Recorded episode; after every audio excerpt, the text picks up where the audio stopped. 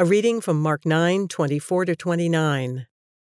Immediately the boy's father exclaimed, I do believe. Help me overcome my unbelief. When Jesus saw that a crowd was running to the scene, he rebuked the impure spirit. You deaf and mute spirit, he said, I command you, come out of him and never enter him again. The spirit shrieked, convulsed him violently, and came out. The boy looked so much like a corpse that many said, He's dead. But Jesus took him by the hand and lifted him to his feet, and he stood up. After Jesus had gone indoors, his disciples asked him privately, Why couldn't we have driven it out? He replied, This kind can come out only by prayer. There are two things I want to focus on uh, in this passage. Uh, immediately, the father of the child cried out and said, I believe, help my unbelief. And at the very end it says, and he said to them, this kind, this kind cannot be driven out by anything but prayer. So I want to go back to uh, this word that captured my attention long ago, and I've kept coming back to it. Help me overcome my unbelief unbelief is uh, not the absence of belief. Uh, it's actually its presence. Uh, belief in jesus christ is the singular focus of the new testament. Unbelief is uh, uh, calling into question uh, the question of who is jesus. But unbelief is not the absence of belief uh, I think that mankind, I mean, uh, from the, the, very beginning, our very nature is totally built on belief. Uh, we, I mean, in tiny things, we believe we're going to win this game. Uh, I believe I'm going to be president of a big corporation. I believe uh, uh, that my country is the greatest and it has no wrongs within. I believe this and that and the other thing. I believe in the car I have. I believe it will start.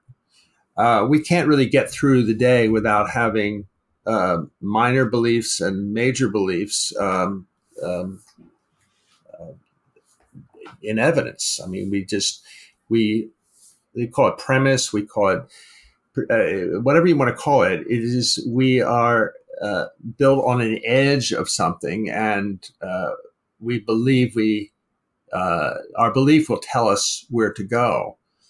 But when it is absent of Jesus, it may be telling us to go in absolutely the wrong place. And I think that's uh, one of the things that captured my attention. Help me overcome my unbelief.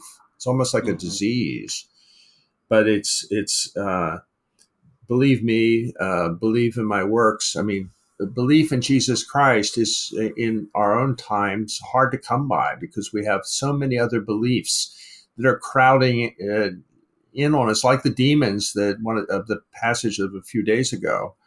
Uh, it, it, it crowds out belief in, in, in Jesus Christ.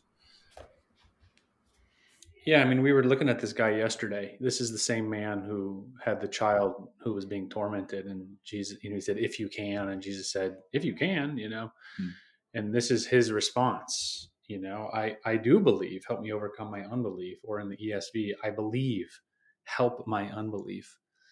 And what I appreciate about this is just how human it is. His lived experience was such a challenge. His mm-hmm. child was being tormented, and I just find some freedom in this. I, I will often pray this prayer. You know, I'll say, Lord, I believe, help my unbelief. You know, and just being honest about the unbelief. It's not so black and white. Oh, I'm a follower of Jesus. I believe all the time. Eh, it's not that simple. Um, so I, I don't know. I I hope that's helpful to the listeners. You can say this too, Lord, I believe. Help my unbelief. Yeah, there's so many um, stumbling blocks in the faith that we all have to overcome as we're journeying with with Christ. And one of them is one that I've been going through the past couple of years, which is wrestling with you know the convictions that I had. I used to be that kind of rah rah, no question about it. This is what it is, mm. and I've I'm wrapping up seminary soon. Um, it's been four years of diving into the weeds and scripture and history and um, theology, and I've kind of come out the other side with way more questions than answers. Um, and it at times has made me um, discouraged because my faith doesn't look like that rah rah faith that I used to have. Um, but ultimately, after kind of reflecting on that with God and and and meditating on His Word, it's just that my faith isn't weaker; it's just different. And mm-hmm. I hmm. think the humanness that you spoke to, Nathan and, and Eric as well, in our doubts is is we have this beautiful story of permission to bring our honest selves to God, and that's mm. that's what the mm. gospel is. We bring our honest selves to God, that's and even good. if that includes doubts, um, and and sin and, and shame or whatever it is, um, mm. we can mm. just bring ourselves to God as we are, and that's what this Father does. It's such an honest confession. Mm-hmm. Um, you know, I believe. Help me in my unbelief. Amen. I like what you just said, and I think it afflicts what you know this uh, coming through this educational experience and uh, it raises maybe more questions than you were expecting to have raised. And um, I think that uh, being in your position, or Nathan's, or anybody that's doing what you're doing, is belief coupled with enthusiasm.